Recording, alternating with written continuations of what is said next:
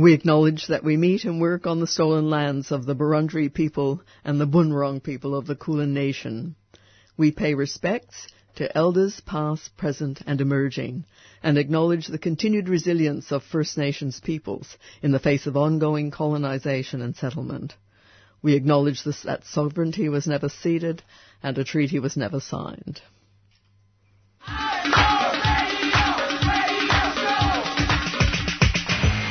3CR Breakfast. Oh yeah. Alternative news, analysis and current affairs. Monday to Friday, 7am until 8.30am. Only double. Clap your hands.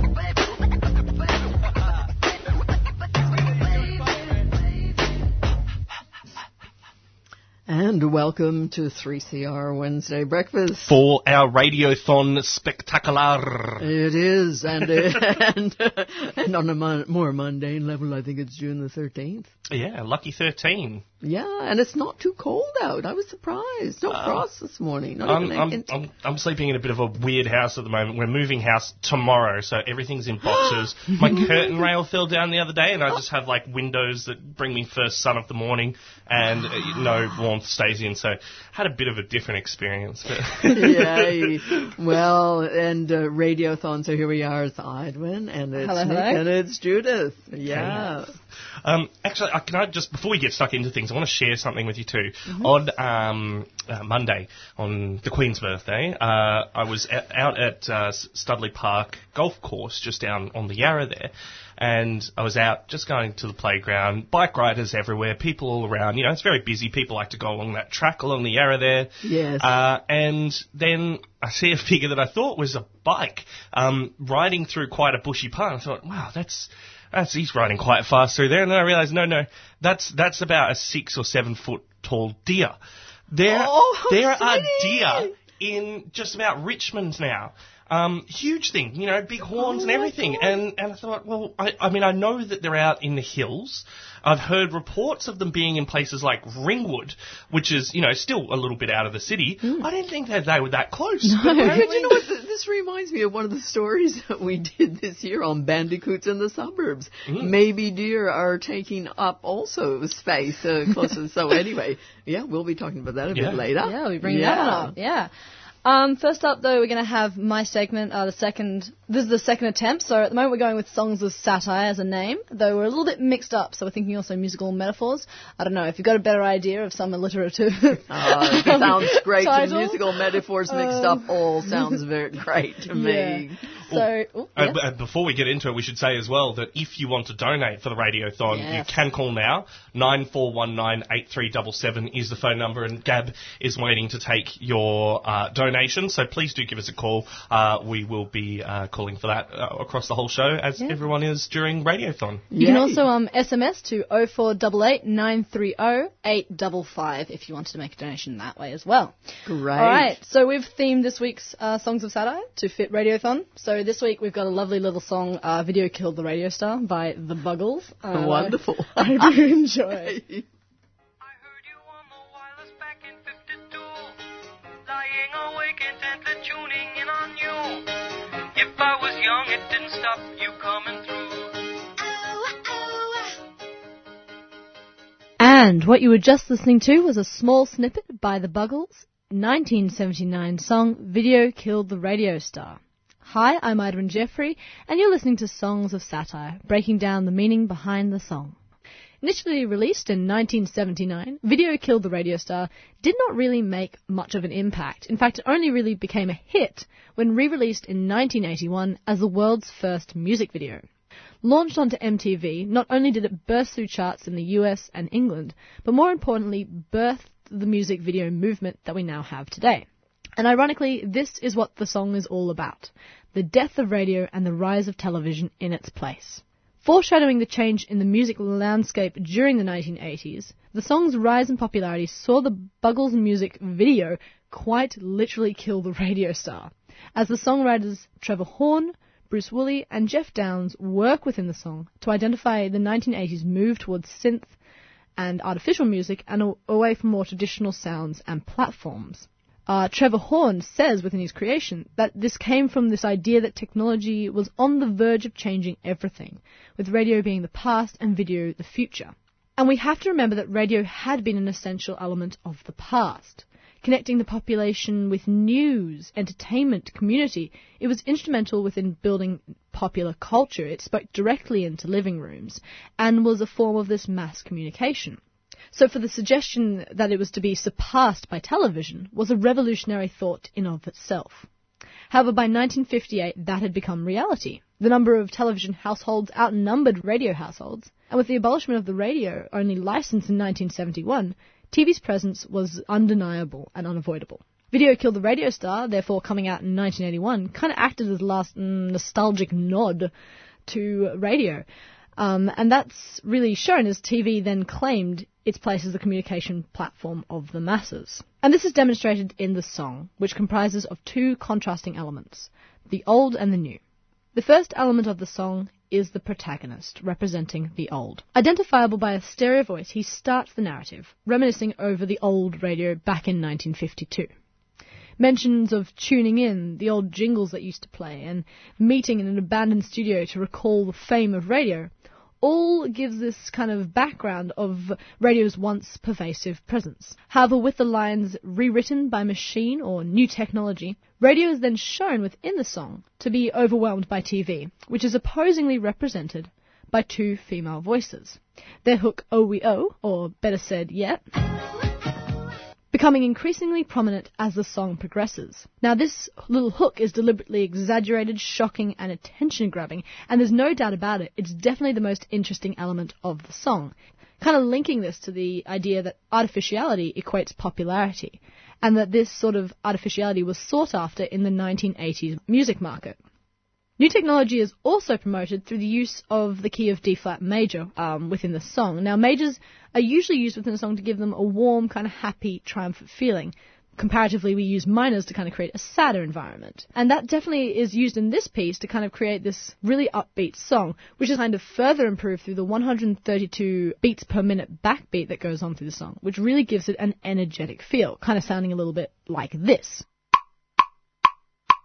That means the song bops along and combined really makes it sound like an extended jingle promoting new technology. This reflects the takeover of the new, as more traditional sounds of male vocals and piano are kind of drowned out by the modern girls with their synth keyboard and auto-tuned voices. Their hook really exists only as a catchy earworm with little meaning contrasted with the sentimentality of the protagonist. And this does lack in integrity, and I think that suggests that new music may be more exciting, but it's not necessarily as complex. It gets interesting though, because the Buggles don't condemn or reward this, they just show that new music is more comparatively superficial than the old. And that kind of brings us to our second half of the song, The Rise of Synth, the rise and embracing of artificial. So everyone can kind of name an 80s song that uses synth or guitar or some ridiculous effect made through digital manipulation. But within this song, its deliberate introduction and increase of synth shows its evolution and takeover of mainstream music in society. The line new technology within the song is beautiful because it transforms the real drum kit at the start of the song to a digitized backbeat, showing the literal transformation. The Buggles then mimic this progression of moving into the artificial that was occurring at the time, with examples like guitar sales dropping by 37% in 1983 alone in favor of synth. Overpowering this old, more traditional, raw stereo sound, it's a trend that has stuck with us for the majority of songs today, with autotune and computer generated effects being commonplace in mainstream music. However, radio isn't completely forgotten with two lines holding real importance. The first line is, We can't rewind, we've gone too far, which acts as one possible forewarning in the song that this move towards synth is a mistake, and that the production of artificial music has kind of reached an extreme that we need to carefully back away from. Also, the last line, You were the first one, you were the last one. The protagonist's last sentimental nod to radio's longevity. And I think this acts as a suggestion that whilst TV has become the new fad, raw music transmitted over radio really does remain a constant. And this love affair that people have with the waves, airwaves, is still very tangible. I know at least here at 3CR it is. So, on conclusion of the song, some thoughts to be having, I suppose. Is sensational music better because it's more exciting and more inviting? It hooks us in, it sells well. Or do we want the complexity of the real? Is radio dead? And is television king? I like to think no. I like to think that radio still has its place in our society. I like to think that the longevity of famous radio shows such as War of Worlds, The Goons, Triple J's Hottest 100 all remain steadfast cultural icons that we can't really just replace with screens. I like to think that radio is still alive in the rise of podcasts, the fact that radio dials are still being installed in cars and sold on shelves, and listened to you hopefully at home right now. And that all this suggests that stations, shows and segments like this one are not really going anywhere soon, despite what the song might think. Anyway, we shall conclude for you now with the song in full. Thank you very much for listening. I was Idwin Jeffrey.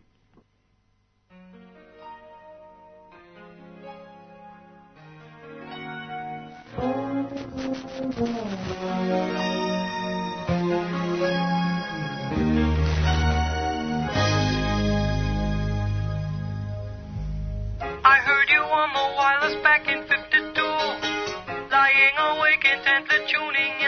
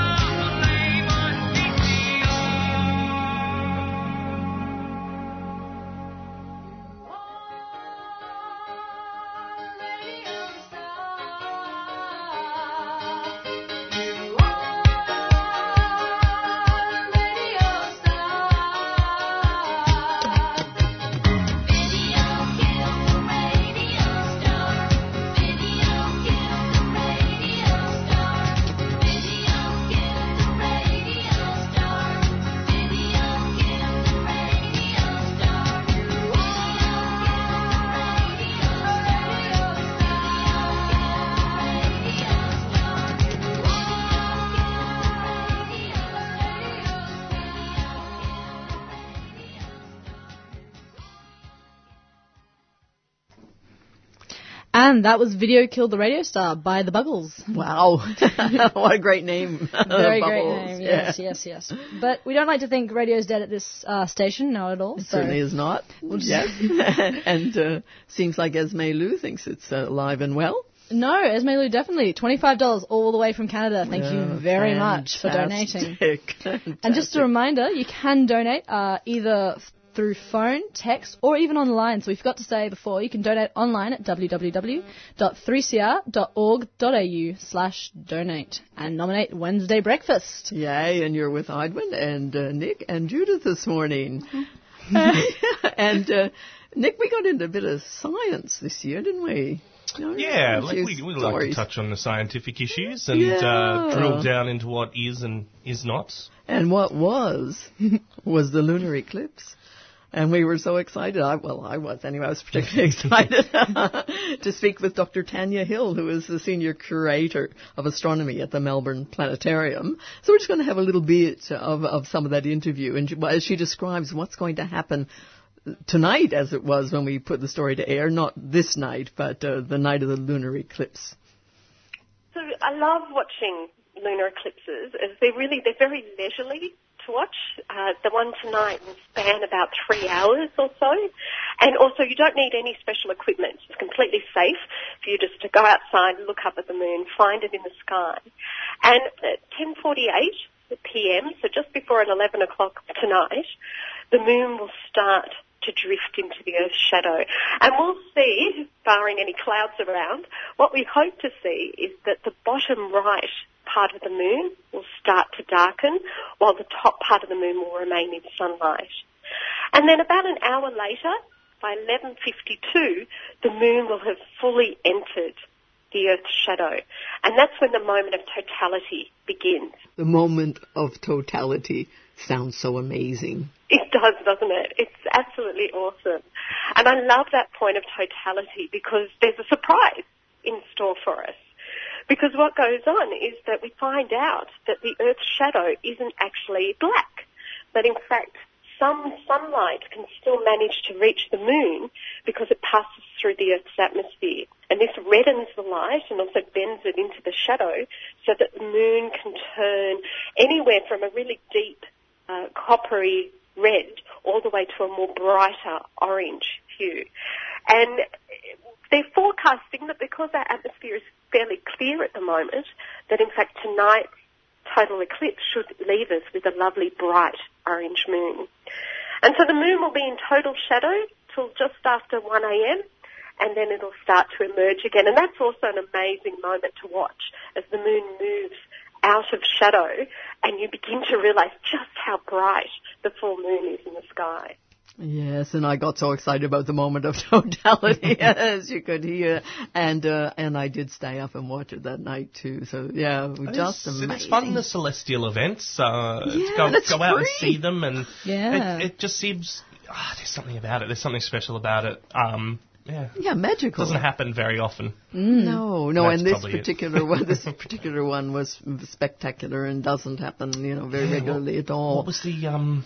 It varied. I mean, I 50 was or it 50? years? Yeah, I think about 50 years. I mean, although the the lun- a lunar eclipse happens quite regularly, But but, they're not always aligned Yeah, yeah. in that way. Yes. So uh, yeah, that was amazing, Dr. Tanya Hill. I, we should try and get her on again uh, because I think she's probably got lots of other interesting stories. Good. Definitely. It is uh, radiothon time. You can donate nine four one nine eight three double seven or at the website 3cr.org.au forward slash donate.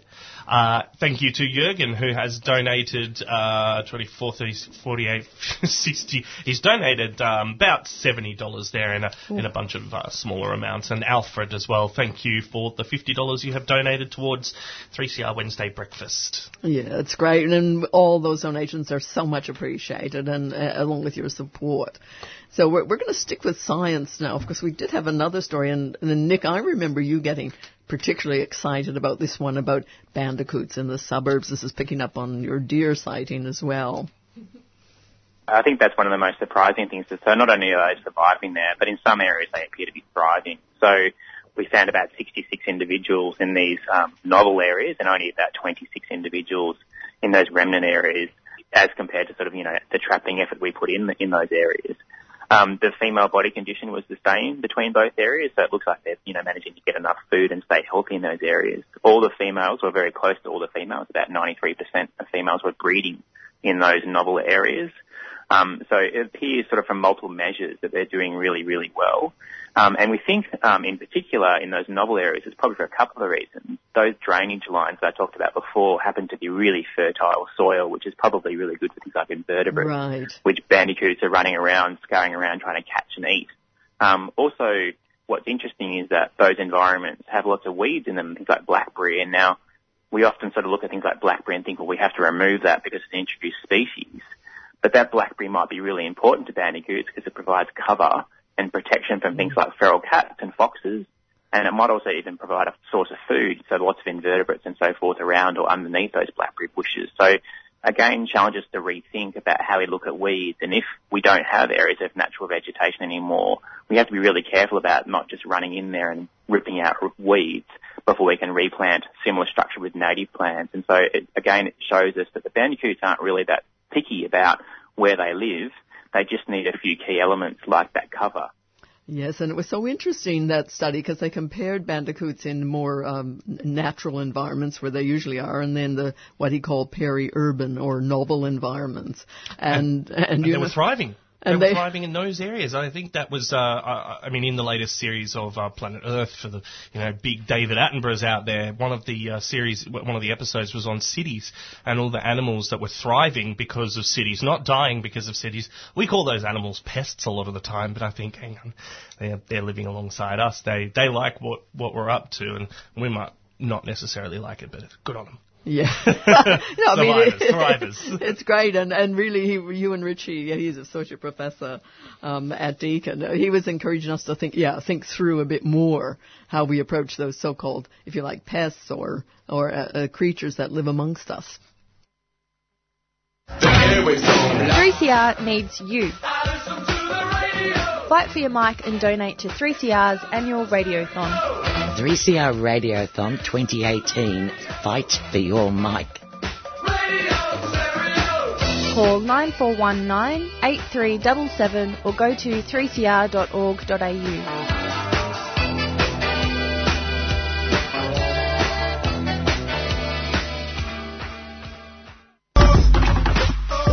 Fight for long-term detained refugees. Sunday 17 June from 10 a.m. This event is organized to show solidarity and support for refugees detained long-term by the Australian government. So come ride your bike or join us at the gathering spots from 10am at Coburg Town Hall, 11 o'clock at Princes Park, 12 o'clock at Melbourne Museum or 2 o'clock at Albert Park. You can also look up online at rideforrefugees2018.wordpress.com. Ride for Refugees is a 3CR supporter. Why not pledge your support now? Just text the word donate to 0488 930 855. That's 0488 930 855. 3CR, fight for your mic. cr.org.au forward slash donate. That's the place to donate. Uh, it is 3CR Wednesday breakfast, about 25 minutes past 7. Um, now, it was earlier this year we caught up with uh, John Safran, name you're probably familiar with. Uh, with. Uh, John Safran, Jew Detective, is uh, his latest show. It was before the uh, Melbourne International Comedy Fest, and uh, John was. Um, uh, has been doing a lot of writing lately. He was doing some true crime stuff, but his latest piece was uh, taking a look into the uh, extremist groups that are popping up around Australia, and in particular around uh, Melbourne, um, talking about the rise of these groups. And here's a little bit of what, what John had to say. I also found it sort of hilarious when I started realising that all these things were happening in Melbourne, like not far north Queensland. You know, it's Yeah. like what? Yeah, because when I when I started writing it, I was thinking, oh, I'm going to go all over Australia and probably end up in a a pub or a bunker some, some, somewhere in um, the Northern Territory or something. It's like, oh no, just I can, you know, all this stuff. I just have to get on the train, get on the tram, and then suddenly I'm hanging out with all these real fringe play, play, players, including like when hanging out with like Aussie jihadis. Like you don't have to, you know, again, just uh, drive over the bridge to Footscray, and there you are. It's, it's, it's very local. And across all your work, John, you're very uh, empathetic, or not, you just meet people on a certain level when you're working or interviewing people on the fringes. Um, what have you found when you are meeting people on that level? What is really driving them? Have you found something behind it, or it is just malicious belief? Oh, there's definitely wanting a sense of identity for some of them.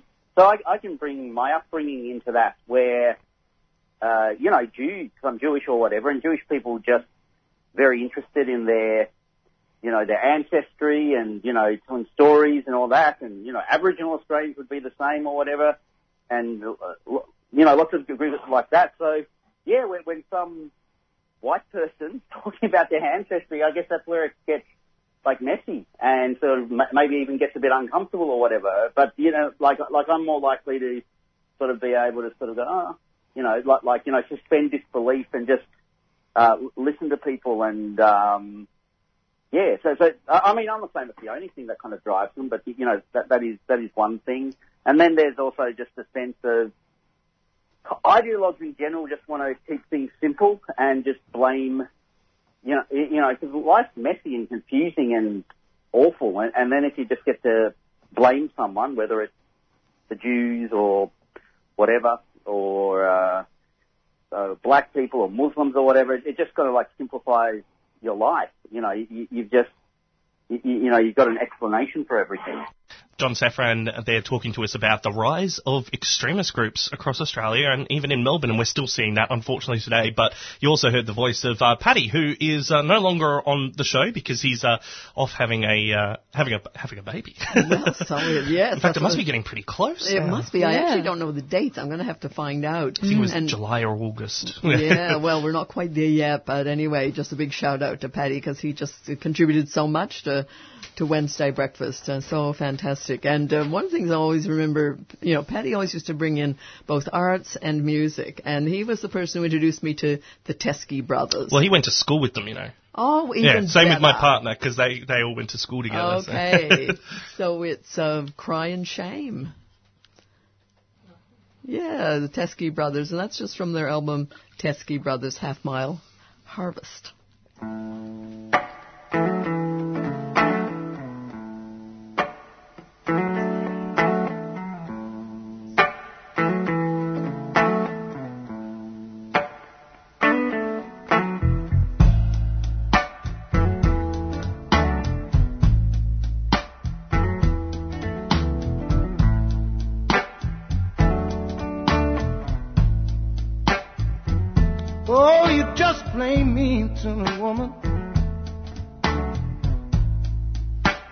Crying, crying shame.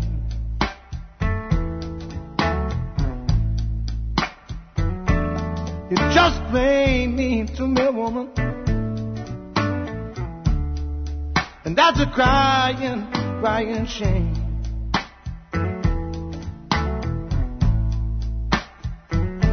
Since you've gone away and left me, honey,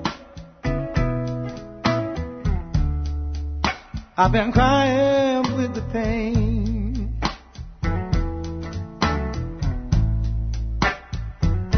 Oh, I do most anything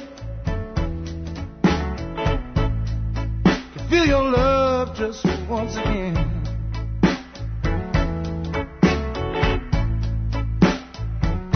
Oh, I do most anything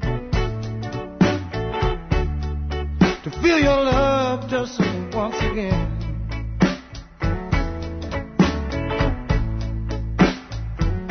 But that day it never comes, babe. That's why I'm crying with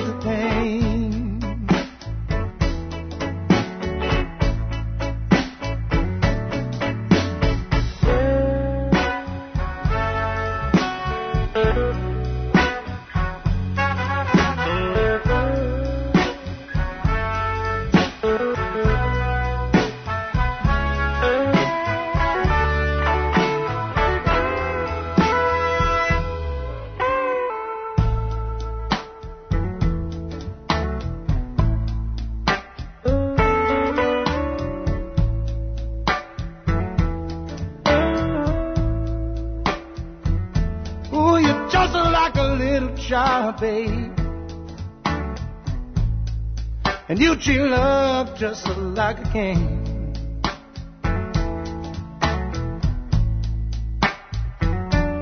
You're just like a little child, babe. And you treat love just like your own game.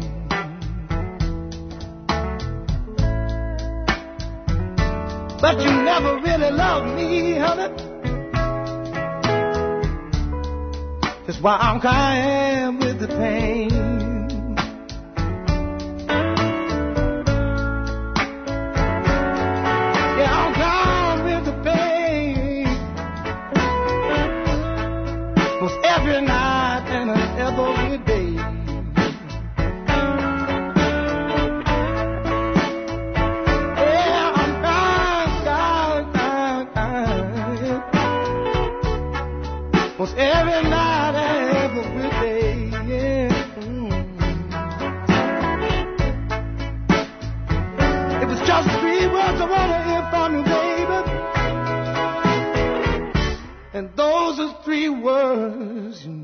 Say.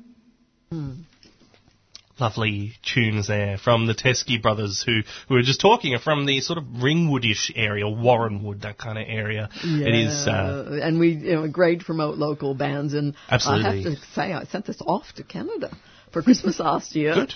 Much Wonderful. appreciated. Yes, Spread the I was word. getting the word out, crying shame Yeah. by the Teskey brothers. And uh, again, just a big shout out to Paddy, who's been on this show for the last year, and who introduced me to the Teskey brothers. So very grateful. Yeah, wonderful. It is 3CR Radiothon, and we are taking donations to help keep 3CR on the air. It is a costly venture to keep a radio station going. There's all sorts of electrical doodads and whizzy wuzzy warblers. Buttons. Things we'll never Um, understand.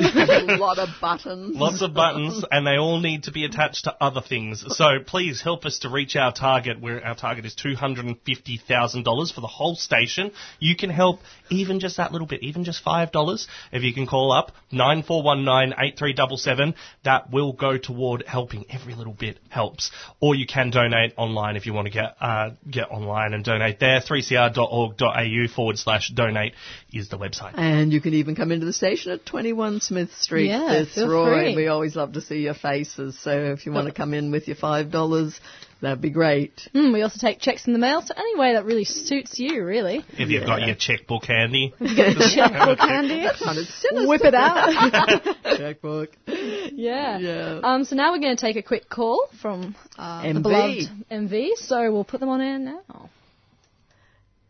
Hey, MV, are you there? I'm here. Oh, fantastic. Good morning. fantastic. Good morning. Wow, it's early. I know, I know. It's great. It's great to have you up and listening so early in the morning. Uh, yeah, How's it all really appreciate it. Well, happy happy radiothon, um, and thank you so much for calling. Very exciting time for 3CR at the moment. It is, Mm. it is. And this is about really just keeping the radio on air, isn't it? I mean, it's not for any extras or any frills or anything. It's, it's about, it is about fighting for your mic.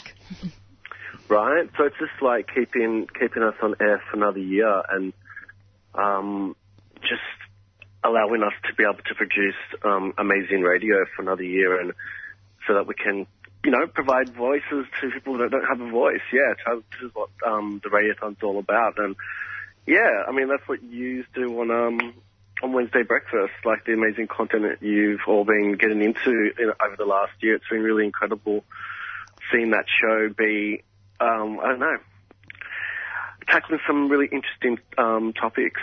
You're being very sweet to us, MV. Uh, now, I mean, you, you uh, MV uh, is uh, somebody who uh, helps out on a couple of shows. You, you've got your um, your finger in a few things. What's been? uh, Do you have like a favourite thing? The favourite interview? I think you are being too early for that, but um, a favourite interview or something um, from the past year that you've heard from our show or another show on 3CR that really like hits home to you why it's important to keep you know keep everyone the four, five hundred volunteers we've got here at 3CR on the air? Yeah, well, look, well, I produce I produce uh, another show on Fridays called In Your Face, which is a a queer and feminist uh, commentary interview program. I would say probably one of my I like um, I feel like I was on the spot there, Nick. No, um, I feel like probably one of my more favorite interviews was um, last year we had um, social commentator Van Badham on to speak Oh, about she's the media sensational. movement. Yeah. And that was really cool. I mean, that inter- that was a really long interview that we did with her, and that, and that was um, conducted by Yvette Kane.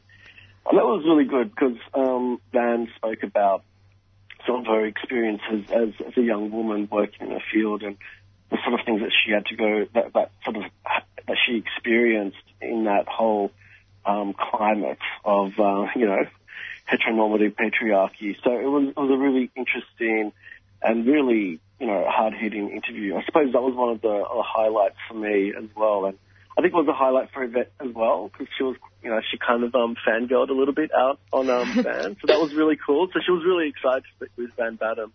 Um, and then, yeah, I think probably another interview that was really cool was having Nick Hollis, who is uh, a HIV activist, uh, speaking about um, unpacking the U Equals U um, campaign and movement. So if you have an undetectable viral load, then you are untransmittable. So, yeah, so just really interesting topics that we've covered this year. And these are topics that you don't hear a lot on other radio stations, and I think that's a, a good point to a good point to end on this morning. Thank you, MV. Um, that it is, you know, there are a lot of uh, voices that you hear, a lot of issues that you hear on 3CR that you're unlikely to hear on a lot of other, uh, especially mainstream uh, radio stations. Mm. Um, and it's the kind of thing that, yeah, sure, you can dig around on the internet for it, but uh, you can find some particularly terrible, uh, just content on o- online because it's just everyone. Well, at least here we have the resources to be able to train people, help people out. There's people around to help with networks and Yeah, contacts and, and, yeah, and and MV, you've been a huge support for um, for uh, you know breakfast shows as well. So big thank you to you for that over the last No year. worries. It's been, it's been such a pleasure working with you all. And um, I don't know if it's already been said, but I do want to pledge 25 um, bucks to your program. Fantastic. So. Woohoo! Thank you very Do we have the ka-chink? Walk off, you know. Every other year we've had like silly money sound effects, but I'll just fill in. Maybe I can get all the money from my wallet. Hang on. Oh, No, no, no, no. cool. I don't need a sound effect. but Moths. Thank you, thank you for all the work that you do, and like you know, this is such an incredible work. And I think, as you probably already know, um, Nick and Julius, but Wednesday breakfast is my old home. This is, Oh that's my where I God, started. I didn't know, I didn't haunts, know yeah. That. you did it. So that's where I started. That's I started on Wednesday breakfast. Oh, fantastic. This is history. So, this is like you know you're my old gang. Um, Yay. so yeah, look, um, hopefully it all goes really well, and um, yeah, fight for your mic, and yeah, like to whoever's listening there, like call in nine four one nine eight three seven and donate. So Thank yeah, you. thanks, thanks for calling, guys, and have a wonderful have a wonderful morning. Thanks, Thanks, MV. MV. Thank you, MV. Yeah, great to hear from you. It's 3CR Community Radio 855 AM and 3CR Digital and 3cr.org.au. Uh, speaking of your sound effects, uh, Nick, I've just found the applause, so we might Oh. just send out an applause from me. Uh, One sec, one sec. maybe it doesn't work. Maybe it doesn't work. All right, That's we'll all get to right. that. No, we'll we'll have lots of applause. We'll We're have lots of fine, applause. We're fine. Anyway, um, we're next going to come up with uh, some interview. Nick, I think you did. Yeah, I've been following uh, digital things over the past year, and by uh, let me be a little bit more specific. I've been following um, the rise of technology in the changing uh, political and economic landscape, and how that technology is affecting the way that we talk to each other, affecting the way that our institutions work, uh, and and I mean, changing everything about what it is to be human and what humanity is all about. And it's been something that's really intrigued me. And there's a, a number of things, and they might seem um, they might seem like smaller issues, but they're all playing into how this infrastructure is building. It's the framework of what we're building for tomorrow. And uh, I caught up with Vanessa Teague, senior lecturer in the Department of Computing and Information Systems uh, at the University of Melbourne uh, who uh, focuses on things like electronic voting, cryptographic schemes. Uh, It, and it's all ama- It all just sounds amazing what she does. Yes, I yeah, yeah. And, and we were talking a bit about the consequences of increased digital surveillance. the really important priority is to make our stuff more secure. And I'm really concerned that this effort to catch, um, you know, terrorists and pedophiles and so on is, on the one hand, it's really important. On the other hand, I think if the effort focuses entirely on that without anticipating the consequences for just ordinary people keeping their ordinary stuff secure from criminals, uh, I think that we're going to end up with a very bad decision. It's the unintended consequences that always uh, tend to be the ones that, that pull these things apart.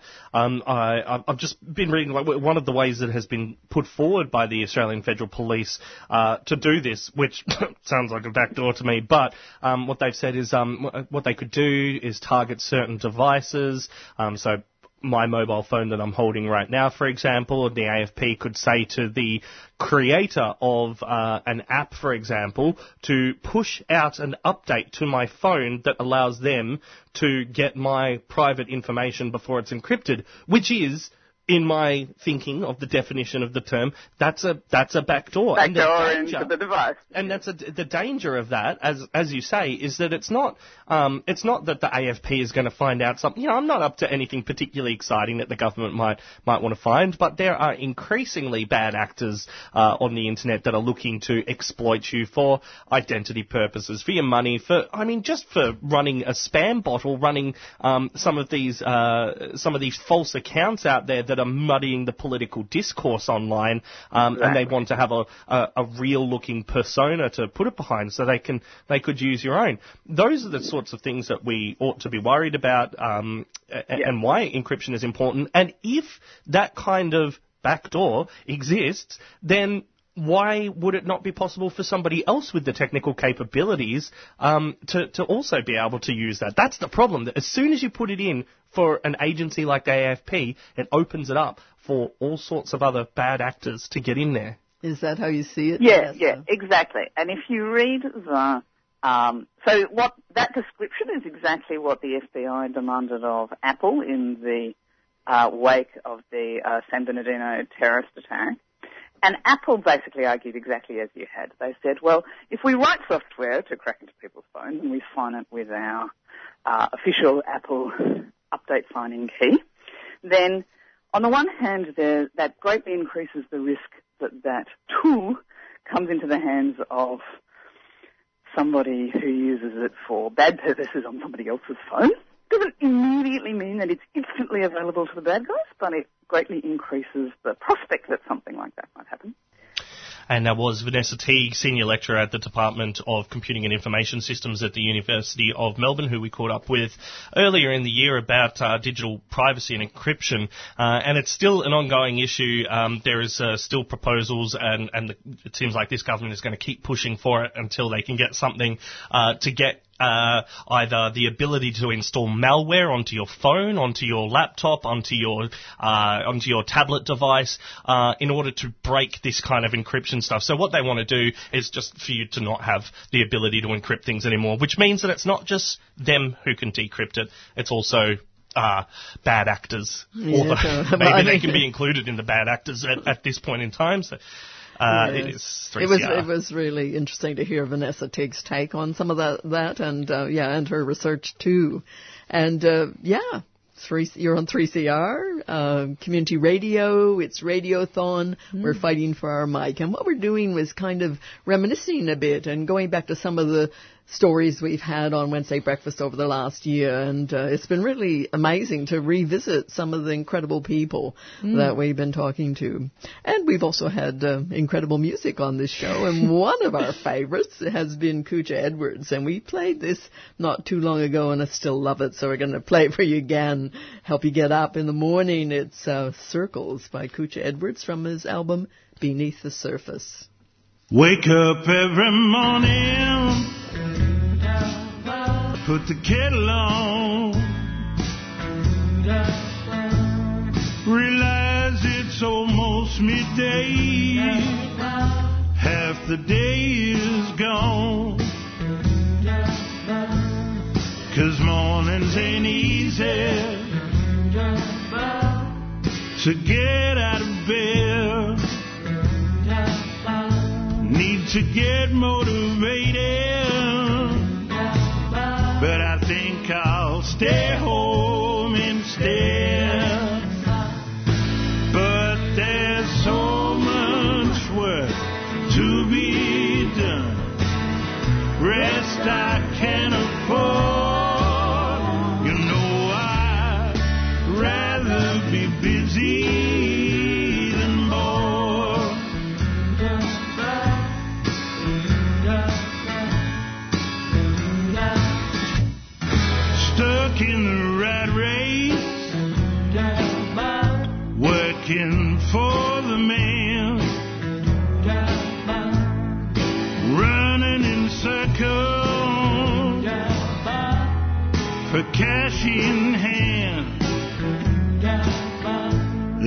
not meant to be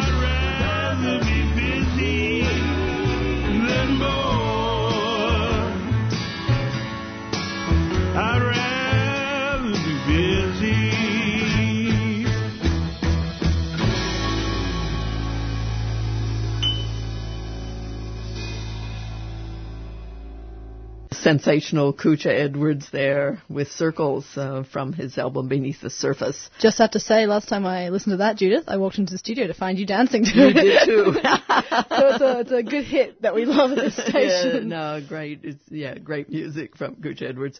Definitely. For sure. Yeah, and just a reminder, you're listening to Radiothon, so you can actually call into the station at any time to either, you know, talk about the show, talk to us, or, you know, show your support. So our number is 94198377. That was 94198377. And we'd love you to call in. Or, otherwise, you could SMS on 0488 Yes, and uh, yeah, just let people know it's Wednesday breakfast or even just 3CR. You know, we're we're happy. 3CR as the station, yeah. Any support is greatly appreciated. And you have to remember, this place is run off volunteers and a few staff, and they just do an amazing job, all supporting one another and keeping this station And going. supporting us. Yeah, and supporting us. So, and supporting us. Yeah. Yeah. And we're we work hard to keep the stories that you don't hear in other places and the voices you don't hear on air. Mm, definitely. And uh, so one of the big issues that we were covering this year um, has been the issue of the Rohingya refugees and the situation Mm. they're in. And um, earlier in the year there was a, an event, an exhibition over at Footscray Community Arts Centre of um, of photographs that were taken by refugees. Ali MC helped coordinate that. He'd been in both uh, Myanmar and also in uh, Bangladesh and had contacts there. And the exhibition was pretty moving, Mm. and it showed, um, like for one one thing, um, because they don't have any statehood, any status in Yeah. Myanmar, they don't get access to health care, uh, among that being immunizations. And one of the photographs that really struck me is um, a father pointing to his, to his son, whose legs, uh, he had had polio. So he wasn't able to walk from that.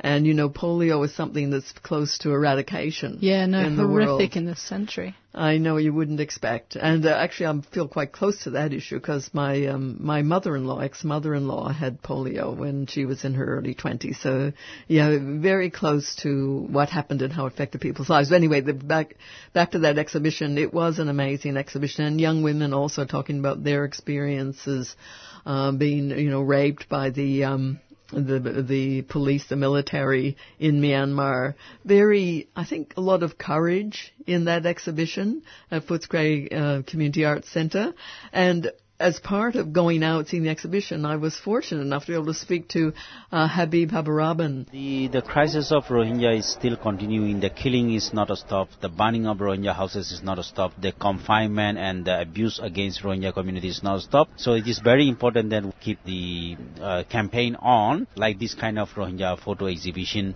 done by Ali MC. We need more people getting involved because we have uh, nearly one million people has been displaced, and we just have left another 300,000 to 500,000 people. They are also uh, systematically trapped in the country as well. And uh, what would you like the Australian government to do?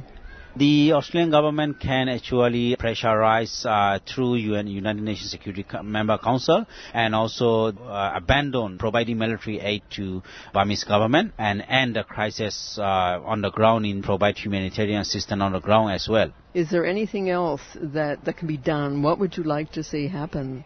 So there is in need of international intervention and an international peacekeeping force to be on the ground uh, because uh, the people has been killing and dying daily and then their livelihood and their uh, their right everything has been blocked out in there. So we really want to see this uh, the stop this kind of crisis. The Australia has already provided a lot of humanitarian support. Foreign Minister Julie Bishop has already announced uh, humanitarian aid, so we can do more, more uh, to ease the crisis. I understand in November last year there was uh, an agreement signed between Bangladesh and Myanmar about people returning, saying that uh, Rohingya people could now return uh, to Myanmar. Is that the case? Burmese government has been trying to avoid international pressure throughout signing a fake uh, repatriation agreement. They've done the same thing as 1978 and 1991. They agreeing to uh, repatriate back of the people those flee from Burma. But the promises, the agreement, the fact that are written on the agreement, we are not delivered. We have 150,000 people trapped in 42 concentration camps. The, these people need to be freely able to travel everywhere, and their livelihood, their right of medication and education and uh, right to return to their origin of location that and we can know then that the situation has been improved but this is just a fake agreement like they done in 1978 and 1991 92 so there is no hope and no sign that uh, the the crisis could be stopped and that was Habib Rahman. And uh, gr- important to hear his voice and what's happening with his people. And uh, you know, we've heard, even we're still hearing, oh yes, people can go back to Myanmar, but not the case. The- The violence uh, continues. And now I think we have someone who's just called in Yeah, we've donation. got Greg Denham on the line, so we're just going to talk to him for a minute. Yes, good, great. Good morning, Greg. Are you there? Oh, what that a the wrong button. Well, uh, Greg Denham is the uh, executive of the Yarra Drug and Health Forum, uh, where he does uh, has been doing a lot of work uh, in engaging communities, uh, especially around the medically supervised injecting centre and on other important issues uh, in the in the Yarra area. But really, it, it reaches out further. It's just that Yarra seems to be um, a bit of an epicentre often for these issues, and I believe Greg pledged uh, twenty five dollars towards the uh, radiothon this morning. And if you would like to do so as well, the phone number is nine four one nine eight three double seven. Um, when when we start talking to you, remember, don't hang up. We'll talk to you. Uh, and the website for donations, 3cr.org.au forward slash donate. Or you can SMS us on 0488 930 855. If you want to make a uh, donation, uh, and you want to SMS us, make the donation online and just SMS us with a, a kind message, some kind words. Yeah, I think we've got Greg online too now. Hello, Greg. Hello, sorry about yeah. that. No, my fault. My fault. oh, great to hear from you. Uh, and uh, Greg, can you come a little closer to the phone? You sound a little distant. Uh, yes. Is that better? That is Much better. better. Yeah, thanks for that, and thanks for calling in. And, uh, and Nick's already introduced you, you as executive officer from the Yarra Drug and Health Forum, and I know you've got this, some events coming up, uh, an event.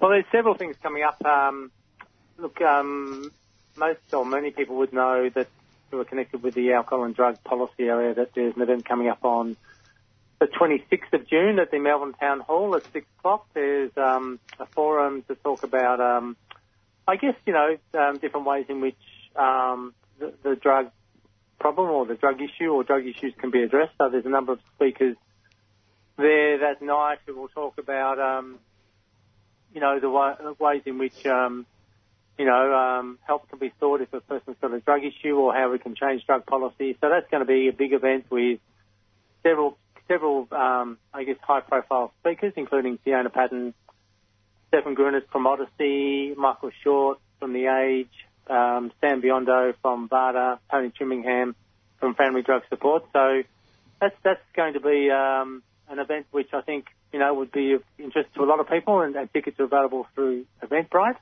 That's six o'clock on Tuesday, 26th at Melbourne Town Hall, and the Yarra Drug and Health Forum also has a forum coming up uh, on the day before the 25th of June at uh, Fitzroy Town Hall.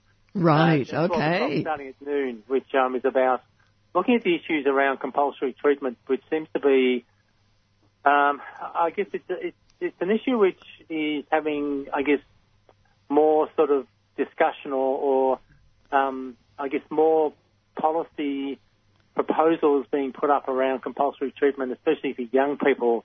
And we're going to discuss that particular issue at the Fitzroy Town Hall on Monday, the 25th of June at 12 noon. So people can go to the Yarra Drug and Health Forum website to um, to look at that and uh, just come along on the day. And all of this is uh, in conjunction with a, a global day of action uh, that's happening, Greg, called Support Don't Punish. Can you tell us a little bit about uh, what's happened in previous years, what happens around the world for Support Don't Punish?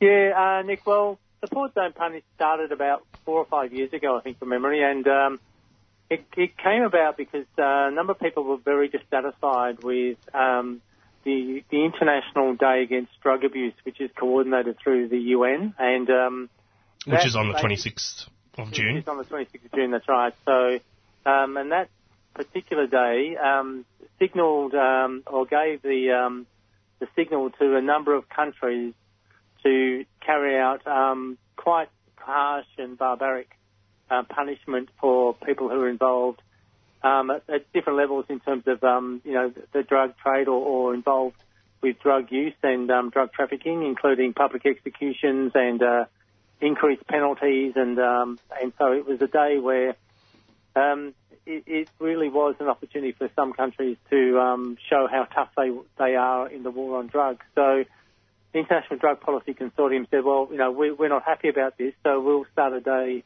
called Support Don't Punish, which is about um, demonstrating how people suffer from drug prohibition and the war on drugs, and um, and consequently, a number of agencies, a significant number of agencies throughout the world, um, hold um, forums and events and other activities to demonstrate how the impact of the war on drugs really is a, is a war on people, not drugs, and that uh, people are, are suffering and dying and um, experiencing significant harms from drug prohibition and the war on drugs.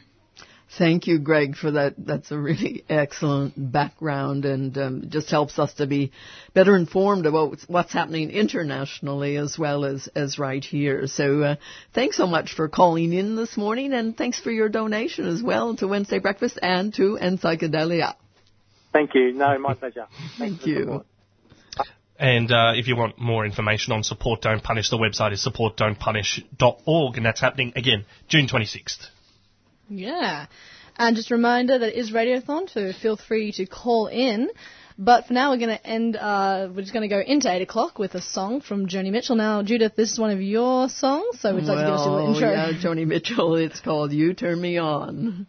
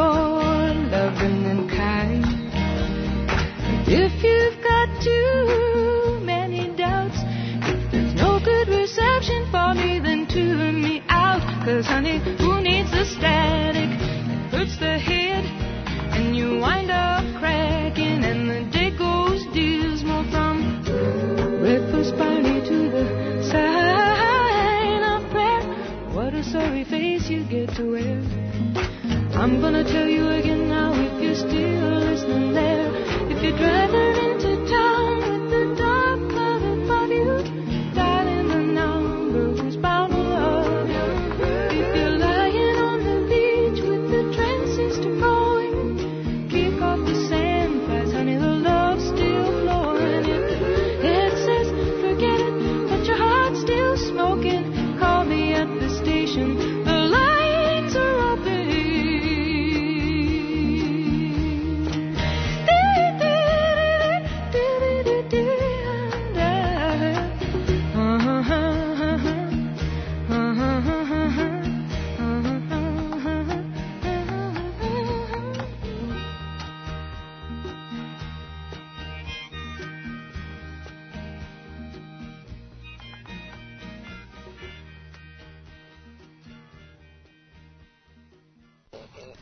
was Joni Mitchell with you, Turn Me On. And uh, indeed, the lines are still open here at the 3CR Community Radio Wednesday Breakfast Show.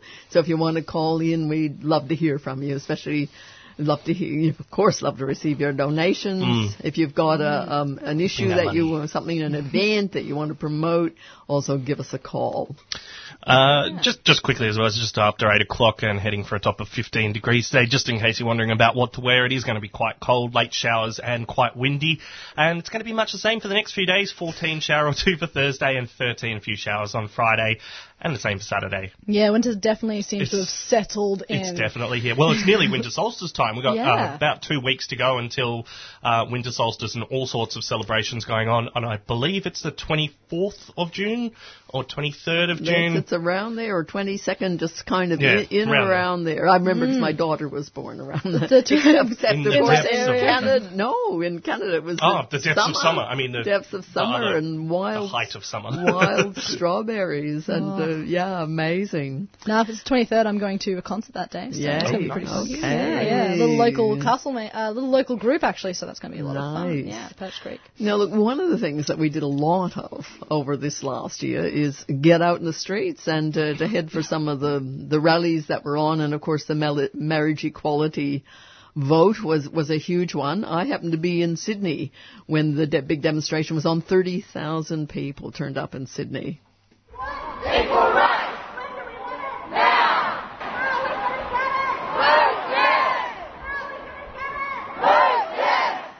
Well, normally I, I don't come out to rallies like this, but I thought at my age it's about bloody time to support marriage, to give us a choice, to be, to feel that we belong totally in our communities. We can't create a second class citizens, which is what we're doing in this manner. I'm out here because I've been gay my whole life and it's been illegal to get married my whole life as a lesbian and I'm 24 years old. I just want this to be over and done with and it's also a good excuse to see my community and have some strength in one another while we're being put through this whole plebiscite drama. oh, about nine years ago, we did get married, and we stood in front of our friends and our family and our community, and um, we asked them to accept our relationship. I came out to make sure that the message gets through that love is love and it's equal. I'm here for my sister and my friends and family. The operative word for me is equality. As someone who's been vilified in his life because he because he was homosexual. It's time to just stand up and say enough is enough and let's speak up for equality because that's our God-given right. Because I believe in marriage equality. Have you come out to a, a rally before? Oh yes, but not but not one for um, marriage equality. This is the first time I've come out for that. Why have you come out today? I'm out here because I believe in equal rights for all human beings. It's incredibly important that we acknowledge and support the LGBTIQ community in Australia, and I'm here to show my solidarity. I'm Margaret Mayman. I'm the minister at Pitt Street Uniting Church. Our church and a lot of other churches, um, the majority of Christians in Australia, support marriage equality, a change in civil law that will bring justice and love and happiness to so many people. And we think there's nothing to worry about and so much to bless. and so much to bless indeed. And it's great to hear also, you know, people from all different denominations getting out and supporting marriage equality. Yeah, It is. Uh, it does feel like uh, tides start to change when you get uh, some of the churches on board with these sorts of things. And actually, over uh, on the last weekend uh, on in Psychedelia, I was speaking to uh, Portuguese drug policy expert Manuel Cardoso. Um, but as I was speaking to him, I, the whole interview got hooked up through uh, Uniting in Sydney, who run the medically supervised injecting centre in Sydney. That's right. And, and I was told that the synod that looks after um, Uniting in New South Wales and the ACT has endorsed a position to support the decriminalisation of all drugs in Australia. It's the first church to do so ever, uh, and that I, I think that's a real big sign that things are changing. So Yeah, Yeah, that, was that's very that's really good news. Yeah, Yeah. and uh, just coming back to um, to the rally in Sydney, uh, yeah, it was at ta- town hall, and people couldn't even get out of Town Hall Station. Wow, There were so busy. many. It was totally backed up. No, I loved with the protests um, in Melbourne also. You just saw everyone from every single situation. You know, as you said, you saw them from the religious lobbies, you saw them from, you know, universities, you saw really old people, really young people, just all mixing together because it's a human right. It affects everybody in this country. It does affect everybody. So you know, yeah. so it was, you finally become proud of your country when it comes out and actually in Yes. support of something so obvious, really. Yeah. Yeah. Anyway, um, we're going to go into a call in just a moment, but if you wanted to call into the station, the number is nine four one nine eight three double seven. That was nine four one nine eight three double seven. And just a reminder, you can pledge support actually after our show ends, just in case you're listening to this on 3CR streaming or podcast, uh, because we know some people don't like to get up this early in the morning. I understand that. yes. yeah. So, um, but we'll just go to a call now. So, uh, yeah. okay. So um, I think it's Tim Jones calling in. Tim, is that right? Yes, good morning, everyone. Good morning. Yeah, great to hear from you. And uh, and obviously you're up early and coffee imbibed. Yes, I, I set my alarm so I'd be ready to listen uh, and donate and call in. Thank you so much, Tim. It's lovely to hear from you. yeah, it's great. And and so Tim, you do a, a monthly segment which we really enjoy here at uh, 3CR Wednesday Breakfast. Yeah, yeah, I enjoy it too. It's super fun. yeah, and uh, you know you've covered quite a few issues during your your segment. Can you just remind us of what some of those are, and then we'll remind you too. sure. Yeah, I thought the idea of the segment was to, to reflect on what's going on in, in politics at the moment from a historical perspective. I'm, I'm a historian, uh, and I'm particularly interested in religion and sexuality, so I've tended to talk about those things. We've talked about the Religious Freedom Act, we've talked quite a bit about marriage equality, uh, we talked about white Jesus at Easter, that was one of my favourites. yes, that was that was amazing. I love that too. Yeah, Um, and yeah. myth, myth making, Tim, myth Oh, making. that's right. Yes, you know, I had a big rant about myths. Yes, and uh, which ones we have and which ones we might uh, enjoy more. Yeah. Uh, Tim, I think you said last week, um, you said, oh, I, I'm quite an optimist. And I have to admit, I love listening to you because you always bring in this really uh, positive vibe. You go, well, this is a situation we have, but I think it will get better. And it's such a lovely uh, tone of voice to hear on the radio. You know, often we're very doom and gloom. So thank you so much for that. oh, it's my pleasure. I think it's good to be able to think, um, not you know, not only be aware of the negative things that are going on, but the potential for positive change. Hey Tim, any uh, thoughts on the past 24 hours of international politics? If you uh, catch my drift. We've learned a lot about pageantry. we did indeed, yeah. Um, yeah, I don't know if, if anything of substance has happened. It's a bit too early to say. Yeah, I think I think that's the consensus. You know, we've got to wait and see. We've got to Yeah. see. You know, um, um, people are using the word roadmap. Roadmap. I'm a bit tired of that term, but nonetheless, I, you know. I, I loved the, uh, the the vagueness of the words. You, you love these um, ambiguous type statements where uh, I think it was we're going to commit to uh, talking to each other about maybe putting together a plan somewhere down the line. I think that was yeah, Maybe. perhaps maybe Could uh, be. Uh, yeah, congratulations. Uh, well, not a lot of definitive action there. One, one of the interesting things that I did see, though, was that the G, the G6 and lots of these big other meetings are now being held in out-of-the-way locations. Um, I don't know if you noticed that. Well, Um, places maybe where protests can't happen. Is that yeah, exactly. like Singapore? all of the protests of, um, you know, a decade or more ago have have made an impact. uh, even if just to make uh, leaders' meetings happen in um, less free places. I was watching um I was watching a quick BBC interview uh, the other day, and one of the ladies was saying that this is going to put Singapore on the map. She really thought this was a defining thing for the nation.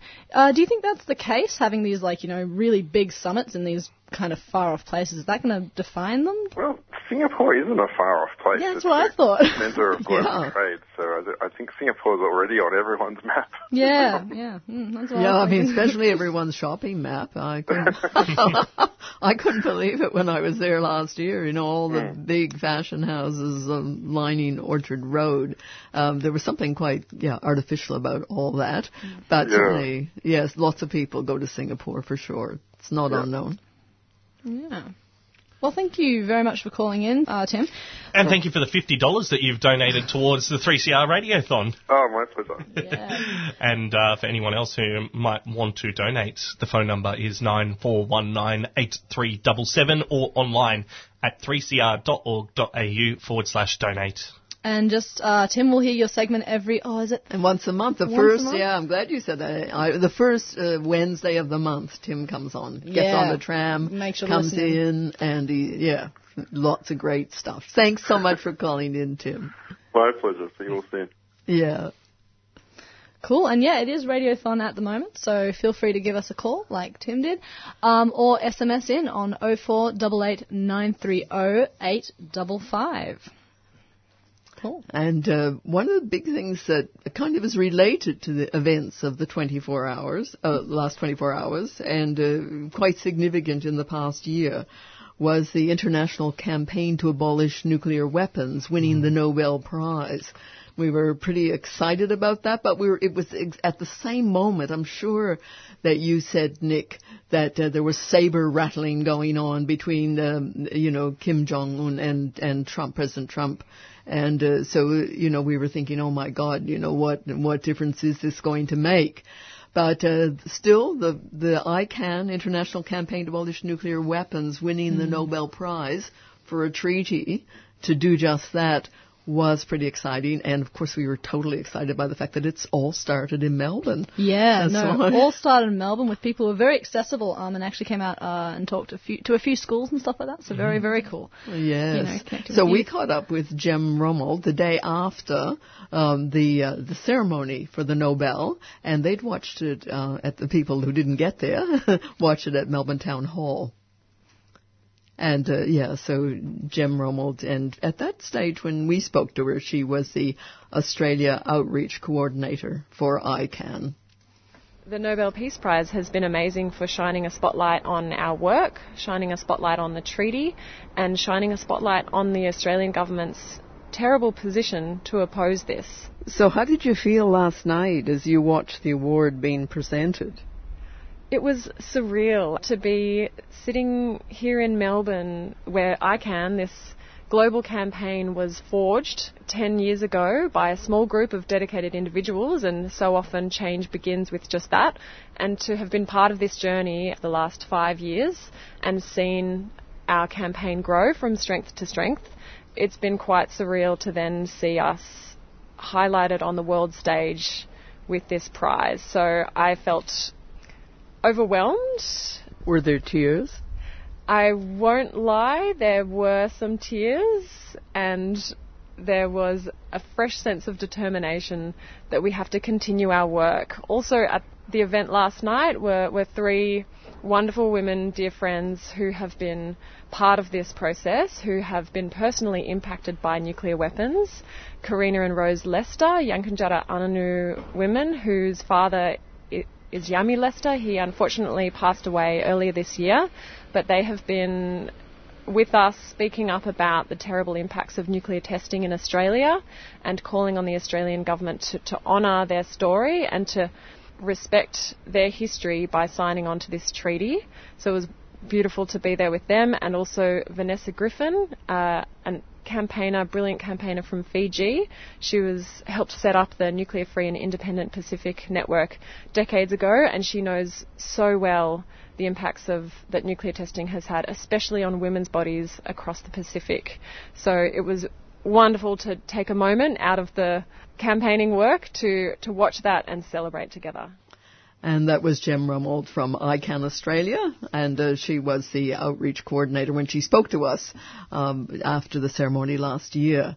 And uh, with events overnight, I think I think Nick's quite right to be skeptical. uh, however, It's hard uh, to believe a lying businessman, but you know, I mean, I mean, I was I, I was shocked listening to the kinds of things that I was hearing. Like Mm. I couldn't believe it, you know, how how positive it was. And and yeah, we've got we've yet to see. But I think in October last year when ICAN won the Nobel, a lot of us couldn't have even envisaged even the two of them sitting down together. Mm. So we'll see. We'll Yep. see. We'll see what happens. That's uh, We will, sure. we will. And, you know, feel free to text us your thoughts. Um, ISMS is open with 0488 930 855. Just reminding you, it is Radiothon, so feel free to get out there and donate. We also get donations online, so that's 3cr.org.au slash donate. Hey, also there's a uh, three, well, the, the Cram Guide, the 3CR uh, magazine that comes out once a year for Radiothon, Fight for Your Mic. It's got the uh, nice red and yellow and uh, hand with the mic in it uh, on the cover, which you can pick up uh, from 3CR 21 Smith Street, or it's at a number of other locations as well, um, local cafes, at various different organisations, not-for-profits around Melbourne. Um, so grab that; it's got some fantastic articles in it, and uh, also uh, the um, the uh, uh, program guide for the year. Yeah, not only that, uh, Nick, I do reception, and we've got tote bags, we've got badges, we've got shirts, we've got so much stuff, and it's pretty cool. So, like, you know, get down onto Smith Street and like come and pick some stuff up. You know, Yeah, come and say hello to us in the and talk station. to people. Yeah, we love we love to see people here, and uh, really appreciate your support. It's great keeping this amazing radio station. Forty years, over forty years now Mhm. of radical radio here at 3CR. So yeah, show us your love. Yeah, all on volunteers. Feel free to donate. Of course, we're shouting out our show, but feel free to donate to any shows. The aim is to run and, and raise money for the station. So yeah, all and support's and do appreciated. look at the program because it is amazing. It is amazing to see how the variety of shows and how many people contribute. uh, you know, to Definitely, keep this show this I- station on air. I'm not sure if uh, this is going to be a question that will land you in hot water, but do you have a favourite show? Uh, not not the, at the expense of others, but maybe a show. It can't be your own, but a show that you've heard that you you hadn't heard before that's really caught your attention. Well, I just I, I I- I can't remember the name of the show actually, but there is a show that plays I think 1940s and 50s old. Uh, Ralph. Ralph, I can't remember what the name of the show is, but I see Ralph a lot, uh, and he's the presenter on yes, that show. and I love hearing those old radio stories on. Yeah, I think they're just sensational. So much fun. I know I, I have to love I love communication mixdown. Ah, I've been that's getting mine so too. into that. Sorry, Nick. yeah, no, that's right. It is a good show. Um, and there's Yeah. another shout out. I was here at 7 o'clock to 8 o'clock p.m. on Sunday, which is a funky time to be here, but uh, they play um, all band marching music during that hour. Very popular. Who knew about it? You know, listen to 3CR. New new show, all new shows all the time you get to discover, and, they're just And, uh, crazy the gardening fantastic. show. and the gardening show, which yeah. has a huge following. And It's an institution here at It is 3CR. an institution. And another institution is Women on the Line. Women on the Line, wonderful And the show. person who started that, Deb Welsh, I'm going to do a shout out to Deb Welsh because she headed up Radio Adelaide for many years. She was she started it was involved at the be- very beginning of Actually- Women on the Line. Actually, I just thought of another one, Dogs as well, which is the uh, defence of government schools. Oh, I Uh, love that one. Yeah, Yeah. fantastic, because I went to a... Going to a public all school? public schools, and um, was issues that were often brought up uh, for me, so um, that was a, another one. We're getting very excited. We're getting starting to get very excited about Yeah. 3CR as we should. And so yeah, so if you pick up uh, the the program, then you'll be able to find out. Who knows? Yeah, who knows what you'll find. Anyway, Yeah. um, for now we're going to go into a quick song. Yes. So the last song of our show, so make sure you're listening. Uh, Uh, band- Judith? Yeah, Black Rock Band. That we played some of them last last week, but just so good out of the Northern Territory, um, the Arnhem area. Binig Bukumbuk.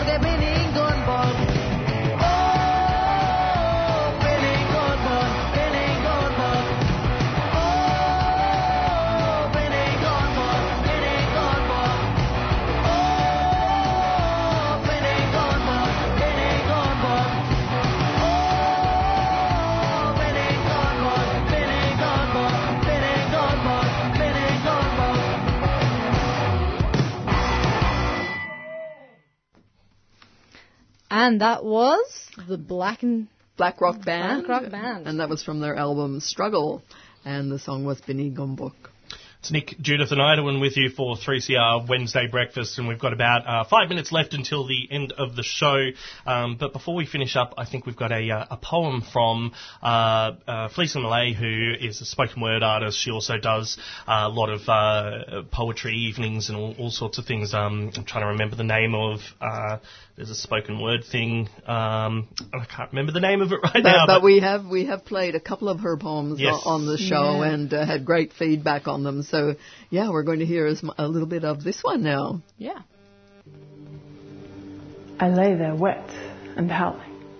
My head backed upon your chest, legs spread, each baritone breath bringing her from the stars. We sang her in together. That first song, the oldest song, a tone of total surrender. My sacrum sharp, my lips burning, I called, Woman! Woman! I called upon a millennia of sistery, genetic history. You see, I have done this a million times before. I called to Demeter, she who birthed the seasons. As the wattle began to bloom, I called to Boadicea, who battled for my blood, Celt fire. I called to Eve.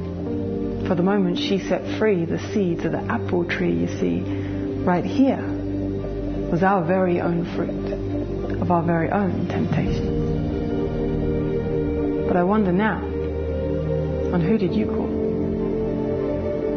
Women have been present at birth since the beginning of time. We have survived, struggled, and died in this space. In some ways, I think we do every time. Our role is clear. Open up, surrender, dance the pain, and let life emerge. But I wonder now, on who did you call?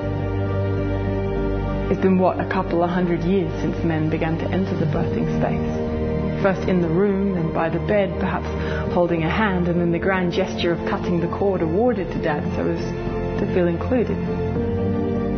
But you did it differently. You and a few other men. True warriors, carving a new path. Warriors who decided to join the dance after all it did take to the tango in the first place. Warriors who've decided that this is as much your labor as hers, that this is as much your child as hers. True warriors carving a new path. So in millennia time, when he howls by her side, when they are marching breath to breath into the void, when she, like me, falls back onto his solid ground in her moments of fear and doubt and fatigue, when she calls upon Demeter, Boadicea, Eve, who will he call upon? when they are searching for their role in this, this fire, who will he call upon? Who? Men like you. This is.